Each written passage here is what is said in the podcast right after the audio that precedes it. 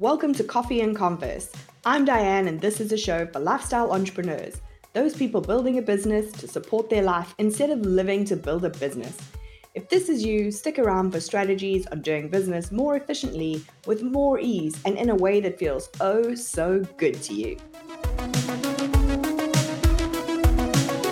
Hey, hey, so this week I have a question for you. Are you a manager or a leader in your business? If you had a bit of a visceral response to that question, maybe a shudder, slightly sick feeling, you're probably not alone. What I'm seeing a lot of at the moment is entrepreneurs looking to grow their businesses but worrying about how to manage a team. And then on the flip side, CEOs talking about leading their team, but using examples of management activities. So I want to talk about these two options and let's see if we can get some clarity around the question today. So, management is all about directing, monitoring, controlling towards an outcome. It sounds fairly unpleasant, right?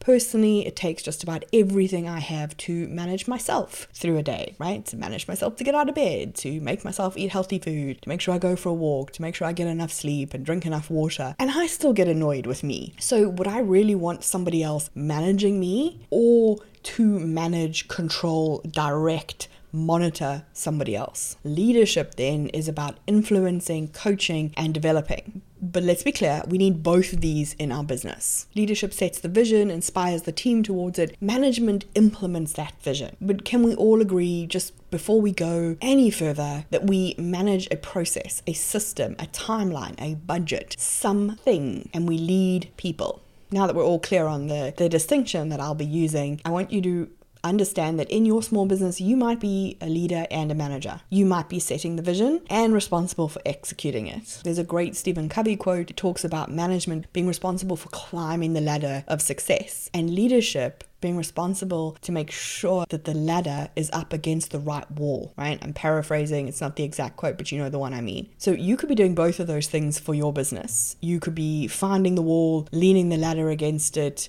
figuring out how to climb it. You could be responsible for all of it. But as you grow your business and your team, some of those management responsibilities may need to be handed over to give you more capacity to lead. If we think about leadership, traditional leadership focused on the shareholder. So the goal was to increase your returns to get more investment. The more investment you got, the better you could serve your customers. The better you served your customers, the happier they would be and the more money that they would spend, right? And all of that allowed your employees to then get paid. And for those of us who have been in traditional businesses with traditional leadership, or I'm sure you have friends who've been in that environment, you know that traditionally employees came last. And what does that lead to? It leads to high turnover, it leads to burnout, it leads to feeling you don't really have any power in that situation at all. I can remember saying to a teammate when I left my corporate job that it didn't feel like it mattered whether I came to work the next day. Not just from a kind of, oh, what is my purpose in life kind of vibe, but just honestly that it didn't matter that it was me that did my job. It was, there were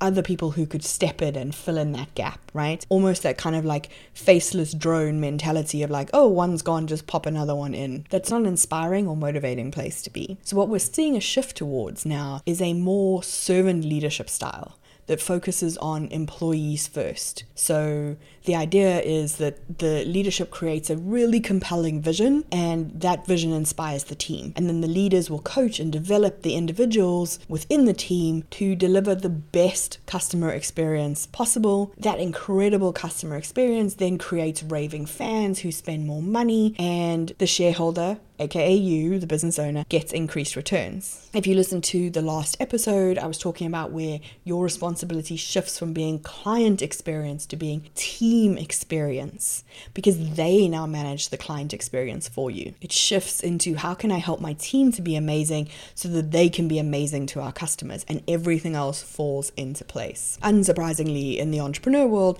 this kind of work environment often feels like a better fit for us. It feels more aligned because most of us got into business to avoid having our time and our energy being controlled by someone else, right? So Why would we want to do that to somebody else? But the bonus is that it also yields incredible results. Happy teams have increased sales, increased productivity, and crucially for our small businesses, drastically reduced team turnover. There have been multiple studies done on this topic. I'm going to share some of the exact stats over on my social media, but I want to give you a real world CEO example of this. So, about seven years ago, Dan Price, who is the CEO of Gravity Payments, raised the minimum salary for his employees in his company to 70,000 US dollars a year. He understood that they were struggling in Seattle, which is an expensive market, to pay their rent, to save up for a home. And so, coming from that servant leadership perspective of what do my people need to be their best at work, well, frankly, they probably need to not be worrying about how to pay rent. This was the move that he made, and he slashed his own salary by 1.1 million a year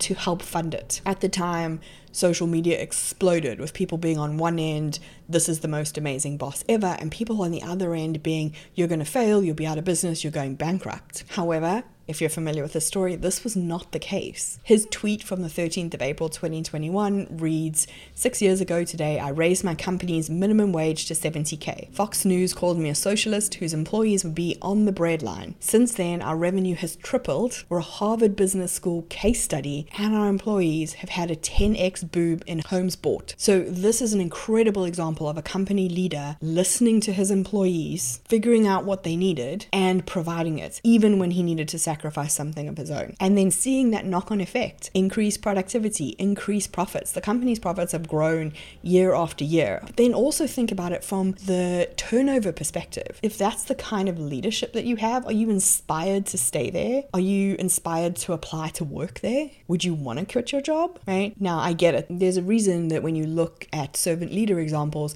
people like Mother Teresa and Nelson Mandela come up, right? This isn't a quick leadership change. It isn't something that's a bunch of tactics. It's almost complete mindset shift where your entire focus goes onto what do other people need ahead of what do I need. So while we can all aspire to this kind of leadership, it takes time to understand what your team needs, not just in business, but personally as well, right? We're talking holistically how can you support your employees? It takes time to talk to them, to coach them, to mentor them to be their best as well. And time is often not a resource that small business CEOs have. So, how can we take a step in that direction? I think the first step towards it is really having an awareness of which hat you're wearing at what moment in time. So, I'll often have people do this when we're talking about them burning out as a CEO. You know, are you in a CEO hat or a sales hat, a marketing hat, an operations hat, a finance hat, right? In this situation, I want you to think about am I taking care of a management responsibility or a leadership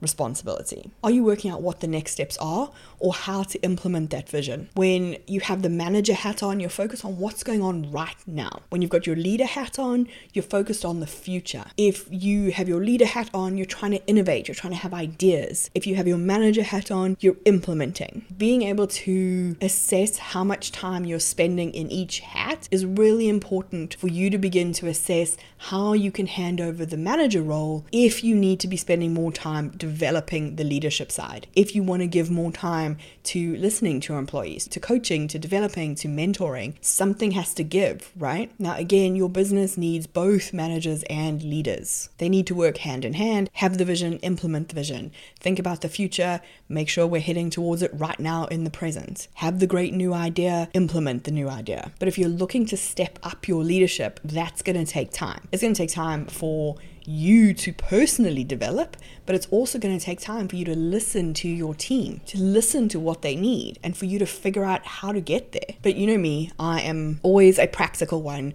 I don't want to leave you with, hey, it's going to take some time. That's not super helpful. So let's talk about something that you can practically look at in your business right now. I want to dive into a business management concept, which is the rule of seven. I can't remember who did the study on this but the rule of seven essentially says that you can have seven direct reports, right? It says that you can effectively manage seven direct reports, but we're going to change that to effectively lead seven direct reports. Remember, we're not managing people, we're leading people. Now, there are a couple of reasons for this. If you think about each direct report, traditionally, each direct report needs at least an hour of your time every week, and that can be across interactions. It doesn't mean that every direct report is necessarily having a one to one meeting for an hour every single week. So if you have seven direct reports, that's seven hours a week. That's essentially a full workday that you are spending. So if you're in that kind of manager and leader role, you're also then responsible for tasks and projects alongside that. So you have only got 80% of your week left to do your manager role. So once you go beyond seven, that starts to eat into your week. Now, also think about that's traditionally an hour a week. If you want to be in that servant leader space, that's going to take more time to train and develop and coach your team. So that one hour a week is going to expand. The second reason is from a neuroscience perspective, our human working memory has been determined to be, surprise, seven items right? So your ability to remember what an individual team member is working on, dealing with, their strengths, their weaknesses, their capacity starts to get really limited when you go beyond seven direct reports. Now, before anyone gets upset, for some people, it's only they're only going to manage six direct reports. For others, it's going to be easy at nine, and it depends on a few different things. For example, if you are or you have a brand new team leader, so it's the first time you or they are leading a team, they may need more time to develop those skills. So you might not want to dive in right away with seven to nine people. You might want to have a smaller team and allow them to focus on developing those listening skills, coaching skills, mentoring skills alongside their management of the process budget, timeline, etc. If the team is immature, and I don't mean they're personally immature, I mean that they're a new team, whether that's a completely brand new team or a new combination of people, or they're new to the business or they're new to the industry, you may need to spend more time with them, more development, more training, more coaching right? So you see in these situations where that hour a week starts to stretch and your capacity to manage things alongside that leadership starts to reduce. One of the things to look at right away is if you or one of your leadership team is starting to burn out, you have two options. One, you can reduce the team size, or you can reduce the management responsibility that's happening alongside that. Okay? Those are the two levers that you have to pull in that space. Do you need a smaller team because the management piece still needs to be happening? Or can you hand over the management piece so that you can focus on leadership? Remember, you need both, they have to work hand in hand. So, if we go back to what initially brought me into this conversation with you today, if you are growing your business, I don't want you to be afraid of managing a team. Focus rather on how you manage the processes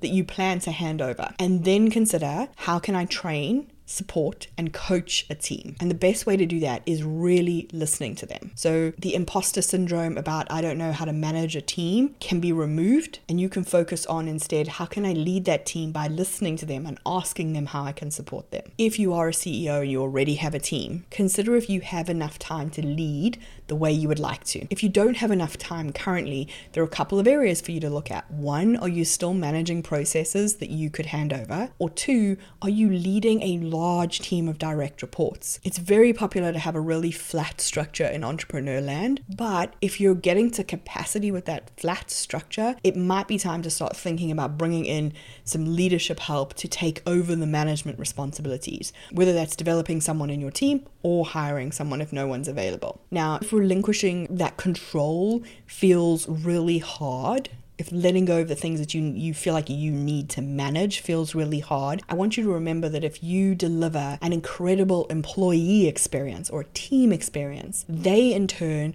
will deliver an incredible, outstanding customer experience, which in turn will create the results for you and your business. You enjoyed this episode, don't forget to follow the podcast and leave us a review.